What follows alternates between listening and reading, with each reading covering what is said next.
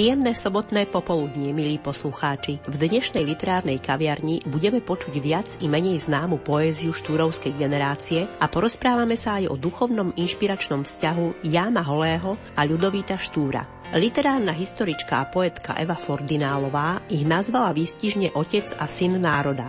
Takto sa volá aj jej najnovšia publikácia, ktorú nedávno vydalo Záhorské múzeum v Skalici. Spolu s literárnym redaktorom a básnikom Jozefom Čertíkom, editorom antológie Štúrovci, ktorá pribudla do našich knižnic pred mesiacom, sú hostiami tejto relácie.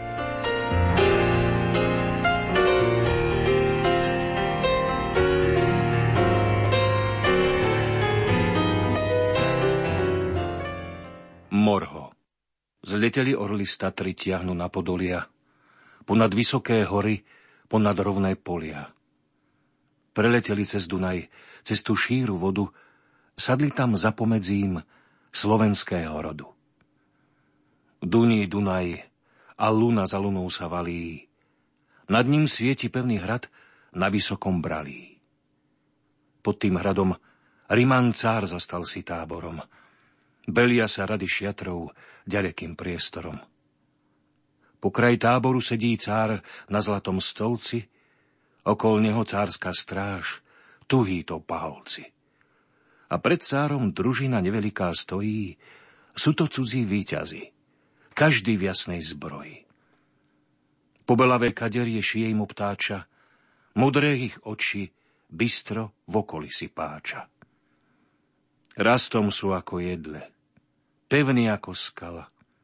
Zdalo by sa ti, že ich jedna mater mala. Krásna zem. Jej končiny valný Dunaj vlaží a Tatra skalnou hradbou okolo nej sa viaží. thank you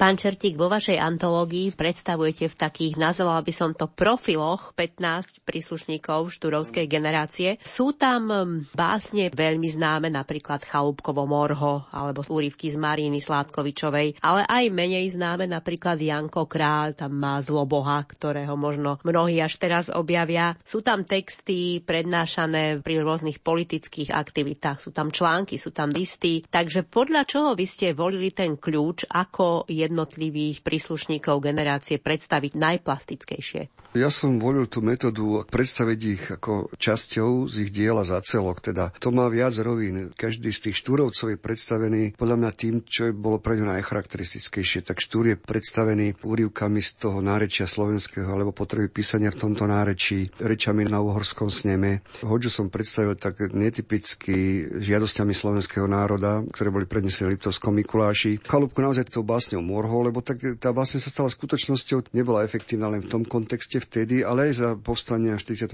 Morho a tak ďalej. Kráľová básen Zloboch zaujal ma na kráľove aj to, že ako vlastne prenikol do tej spoločensko-politickej situácie, on bol taký úžasne jasnozrivý, on mal veľmi subjektívne básne, ale vedel veľmi dobre aj analyzovať tú spoločenskú situáciu v tej básni Zloboch, kde napríklad hovorí o novinároch, už vtedy existovala žurnalistika a paradoxne žurnalistika dosť rozvinutá, ale my sme ešte napríklad nemali noviny, čo sa Štúrovi napokon podarilo presadiť a Janko Král práve už definoval tú, teraz čo vnímame ako bulvár, tú bulvárnu žurnalistiku, ktorá vás odvádza od podstaty, zabáva vás a zatiaľ vám obrazne povedané tečie do toho pánok a ide vám v podstate o život, ale oni sa tvária, že sa nič nedieje.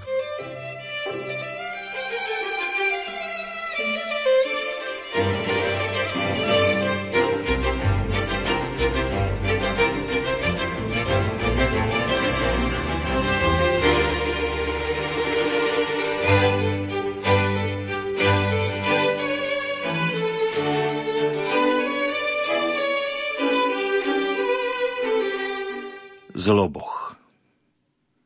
Sem sa bližšie novinári. I vás rovne potrebujem.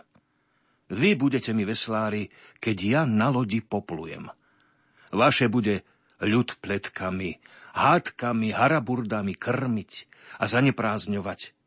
Inšiemu treba pokoj dať. Nech ľud privykne na pletky, na módy a etiketky. Nech sa ako dieťa baví a nech v pletkách svoj čas strávi. Nech z každý čo deň loví. Či ste k tomuto hotoví? Hotoví sme, sľubujeme, dla sľubu robiť budeme.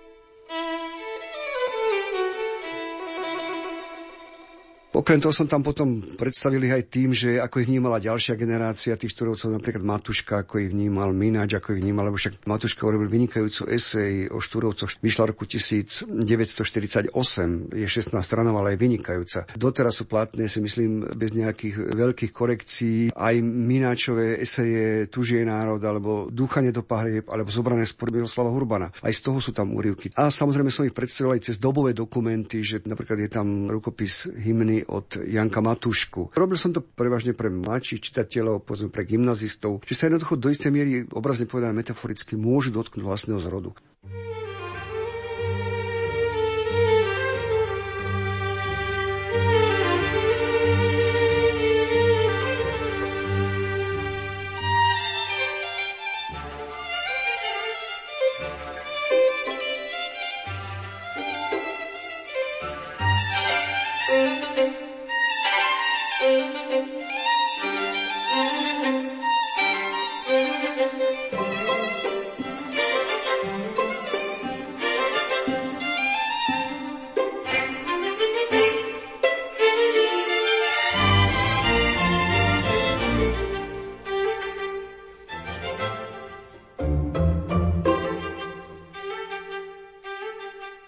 Tri vršky. Na troch vrškoch zlatý kríž, na doline skala. Aj Slovák má krajinu, ako druhý kráľa. Rodáci z krvi duše, v terajšom století, už viac neverme, že sme bez krajiny deti. Tatry naša pevnina, dolná zem komora, Dunaj, Tisa hranica a pán Boh podpora. Dosť zle, čo robí mnohým Slovák ešte i dnes. Že po cudzích sa tára smetiskách ako pes. pod stolom nepriateľa, ak pes hryzie kosti, v kraji vlastnom si robí vyhnanstvo z hlúposti.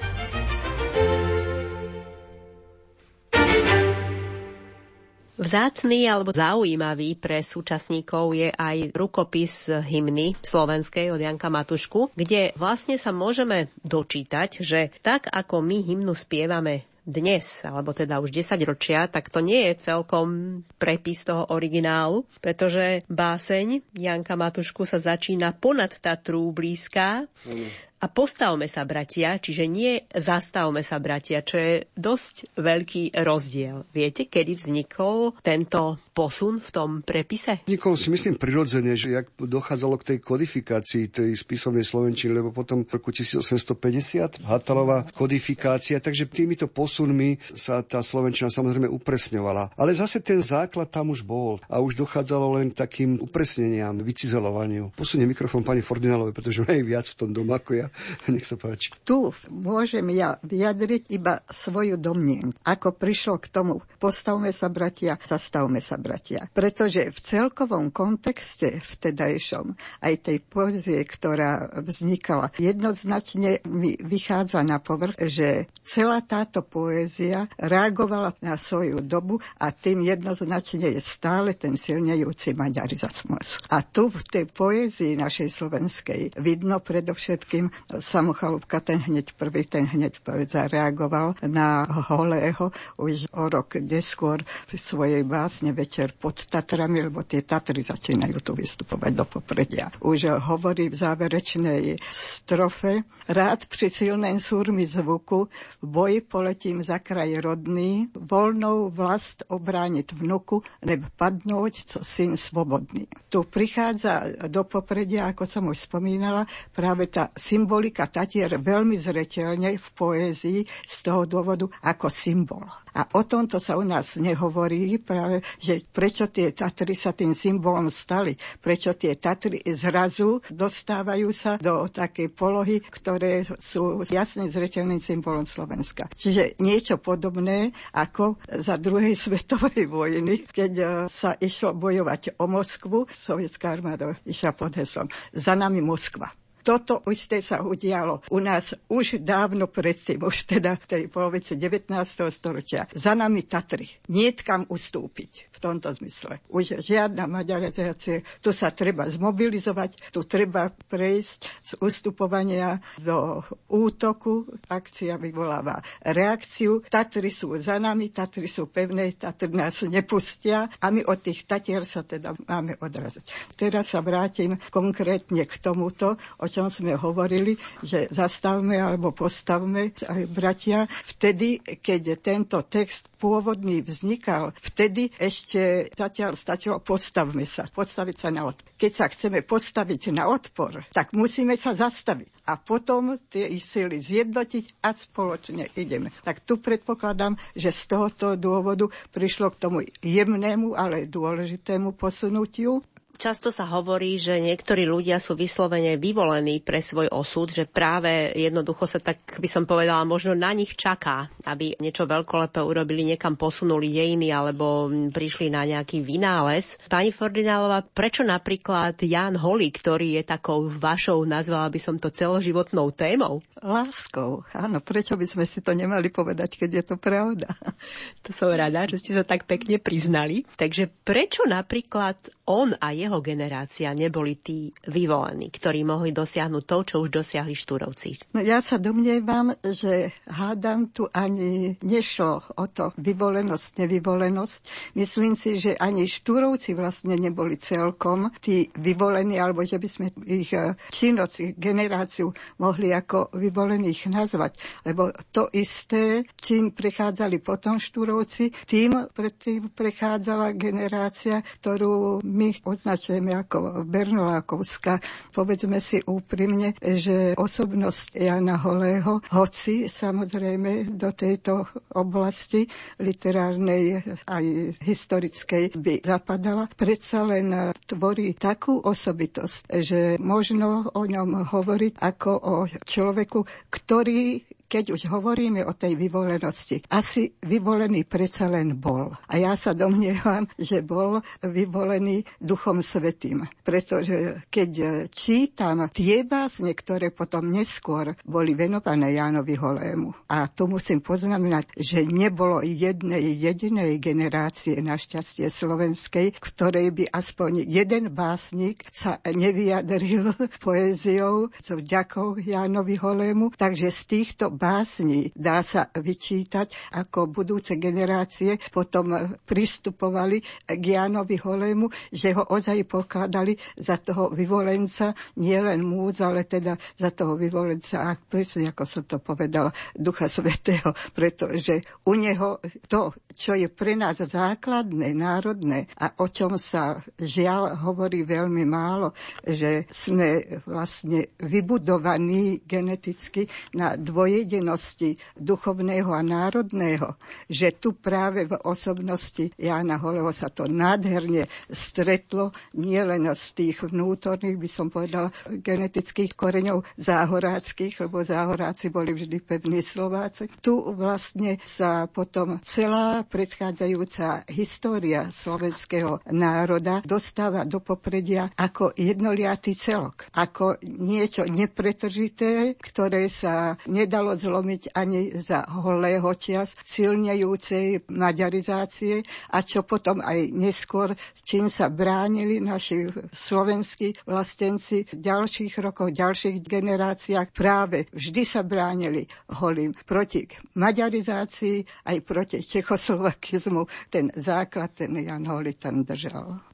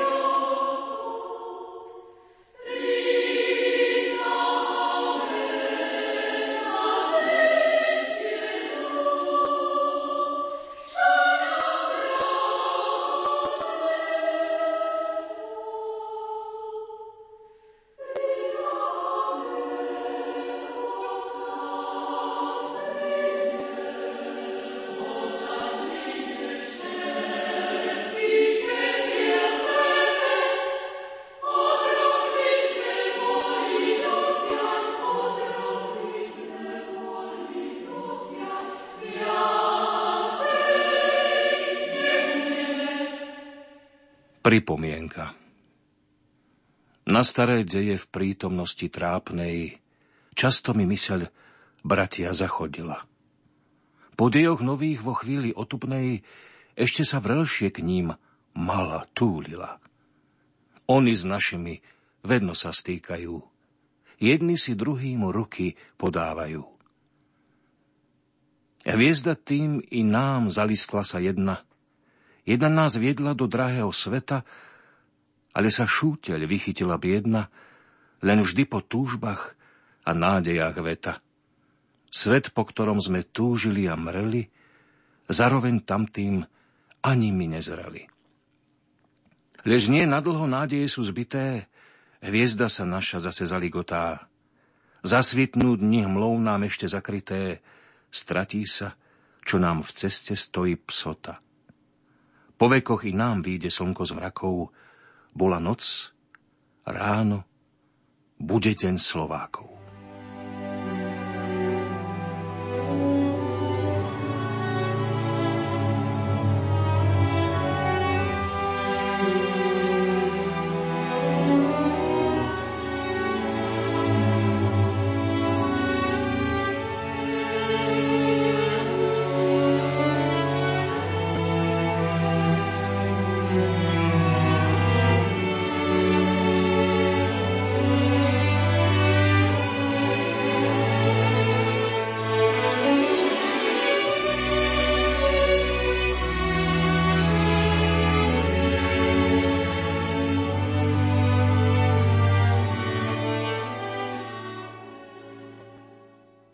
Môžeme ja k tému vyvolenosti, že tu ide o postupnosť. Jednoducho ani Štúr by nebol bez tej predchádzajúcej práce tej generácie Bajza, Bernolák, Holly. Potom Štúr mohol to povyšiť na ten vyšší stupeň. V zmysle Hegla Štúrovci reflektovali prácu toho Bajzu, Bernoláka, ten jeho slovár, slovenský, česko, latinsko, nemecko, uherský, ktorý robil takmer celý život a to je obrovské dielo. Holly vytvoril Svatopluka, to odvolanie sa na Veľkú Moravu. Bez nich by to Štúr ako nemohol robiť, on to povýšil. On reč reč potom z, tých učební, z tých kapitol v tej revolúcii 848-49 vytiahol až do pola po celom Slovensku. Stala sa s ňou rečou politická na Uhorskom sneme, stala sa s ňou reč vojenská, veliaca reč, pretože sa velilo Slovenčine. Bola Slovenská národná rada, povstanie zasiahlo celé územie Slovenska, Štúr bola v Košiciach. Tu Štúr završil jednoducho to, čo robila táto generácia pred nich, tejto katolickej inteligencie. Napokon aj noviny Štúrove. Pomohla mu katolická inteligencia z oblasti Nitry. Tam vyzbierala zbierali podpisy, zbierali mu na kauciu peniaze tiež. Samozrejme rovnako evanelici na Orave, na Liptove a tak ďalej. Takže niekedy tak interpretujeme štúra a treba ho do istej miery čítať a počúvať, takže ja by som ho zacitoval. Prestať teda musí toto rozčesnutie a nastať musí bratské spojenie. Či nie je pravda, že sme sa doteraz s bratmi našimi katolíckými jeden druhého stránili, že sme o prácach ich pre vzdelanosť a povýšenie národa nášho skoro nevedeli, v nich alebo malú alebo žiadnu účasť nebrali a predsa robili bratia naši katolícky to samé, čo aj my robíme a robiť chceme.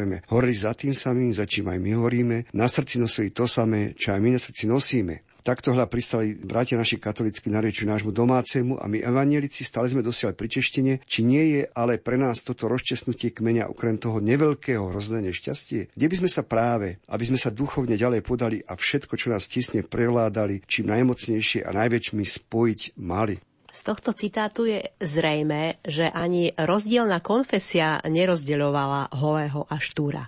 Naopak, ja sa usilujem dokázať, že práve cez osobnosť Jana Holého, vtedy už uznávaného básnika celou slovenskou inteligenciou, prichádza k tomu, v histórii známe, národno zjednocovacie hnutie. V tom najhoršom okamihu našich dejín, keď sa vlastne dalo povedať, hralo o slovenskú kartu, neskôr, keď Vajansky napíše o týchto časoch, že na každej vežičke odzváňali Slovákom, teda v tých 40. rokoch 19.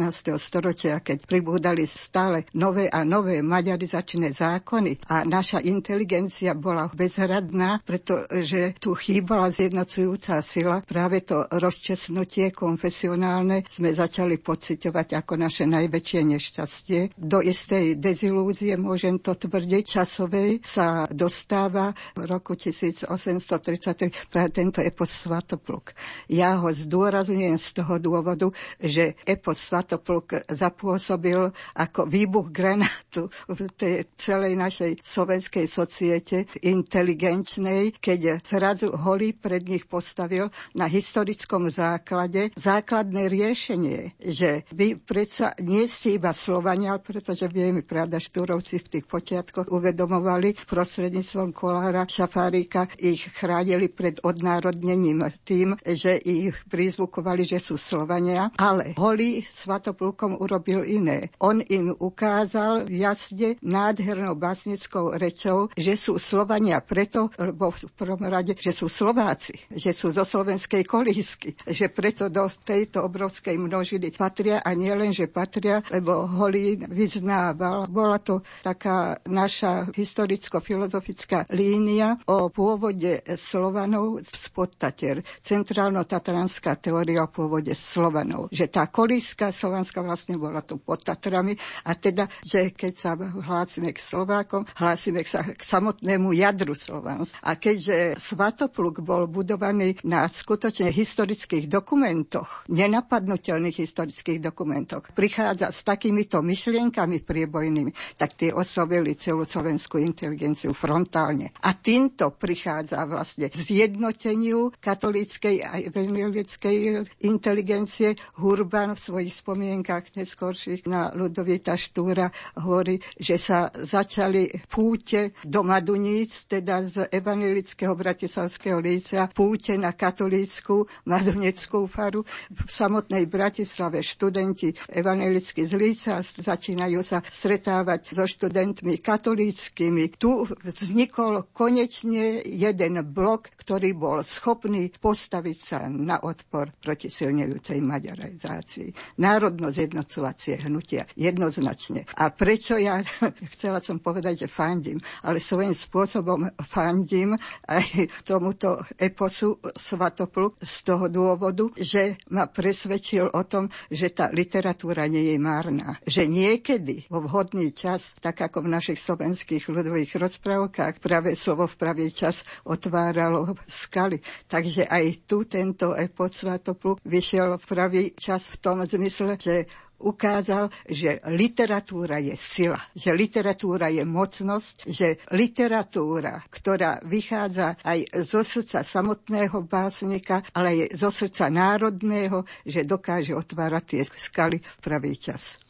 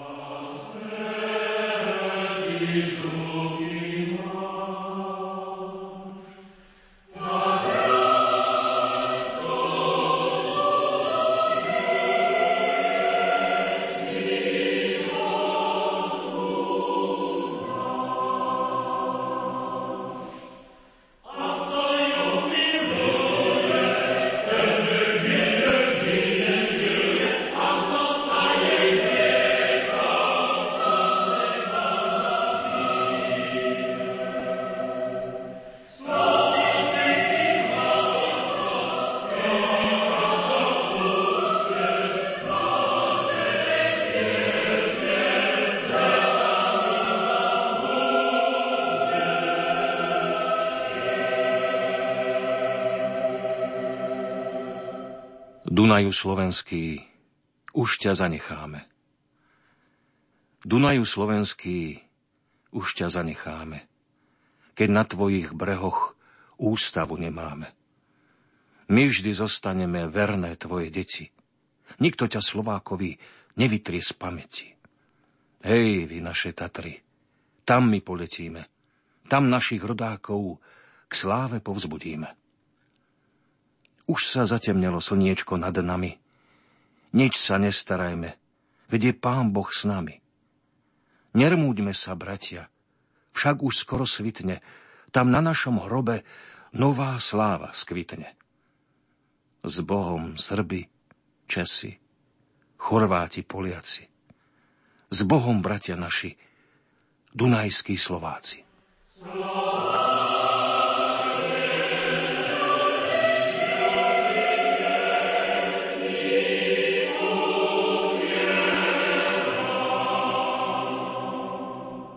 Máte medzi šturovcami nejakých svojich obľúbencov, špeciálnych alebo obľúbenca? Keď je človek mladší, tak Janka Krála, alebo... Ale nemám ja nejakých špeciálnych obľúbencov. Napríklad, čím som starší, tak tým mám rada aj Laskomrského, ktorý celkom štúrovec nebol, ale to jeho 50 rokov slovenského života a tie jeho dejiny, čo napísal, počnúc, keď zažil ako študent vypuknutie revolúcií v marci vo Viedni a strážil Metternichovú kanceláriu ako stotník akademickej gardy, ktorú mesto Viedeň ustanovilo, aby teda počas revolúcie nedošlo k nejakým rabovačkám a tak ďalej. Každý z tých štúrovcov nám má čo povedať. Aj sa teda doplňali a trojica, ja neviem, Štúr, Hurban, Hodža. Každý je silný v niečom inom. Napríklad aj o Štúrovi sa pochybuje ako básnikov, ja ho za veľmi dobrého básnika. On bol vynikajúci lirik, aj tá jeho báseň Rožehnání, ktorú má, tak zalúbil do Márie Pospíšilovej. Keby sa nebol dal na politiku, ktorá ocaje vám všetky sily, tak by to bol tiež dobrý básnik a dobrý lirik. Bola to generácia, ktorá skutočne mala program. Prvý program a ten program si myslím, musíme sa k nemu vrácať a pýtať sa samých seba, že či sme ho skutočne rozvinuli, či sme ho nezapotrešili, či s ním narábame tak, ako by sa patrilo, či ho rozvíjame. Alebo ho naopak karikujeme, alebo bagatelizujeme. Je to odkaz pre viac generácií a naozaj každá generácia mala by sa k ním vrácať a fakt dotknúť sa toho vlastného zrodu. A do istej miery sa musí uznať, že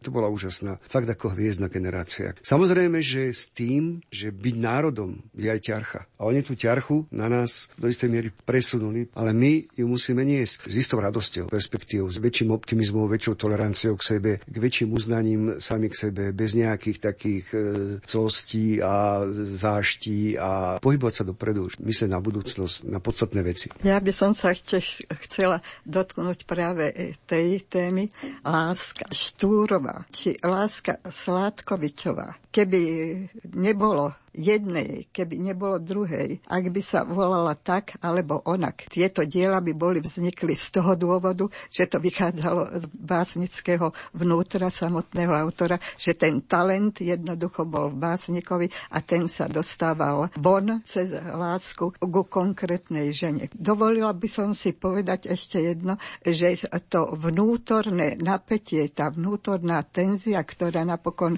vyústia, vybúši v tej poezii, nie niekedy sa dostáva do takej polohy, že sa stáva akoby priamo sopkou. Zase sa musíme ale k tomu holemu vrátiť.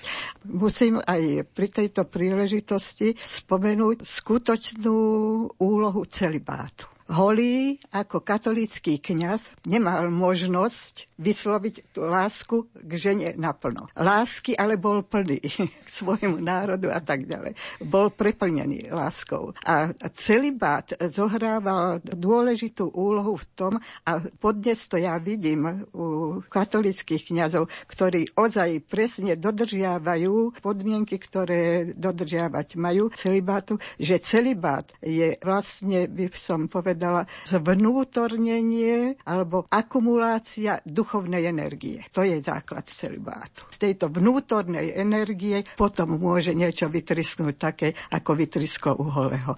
V relácii odzneli verše Ľudovita Štúra, Janka Kráľa a Janka Matúšku. Recitoval Laco Kerata. Hudobná redaktorka Diana Rauchová. Zvukový majster Matúš Brila. Redakčne pripravila a príjemné chvíle aj v spoločnosti Rádia Lumen vám želá Iveta Pospíšilová.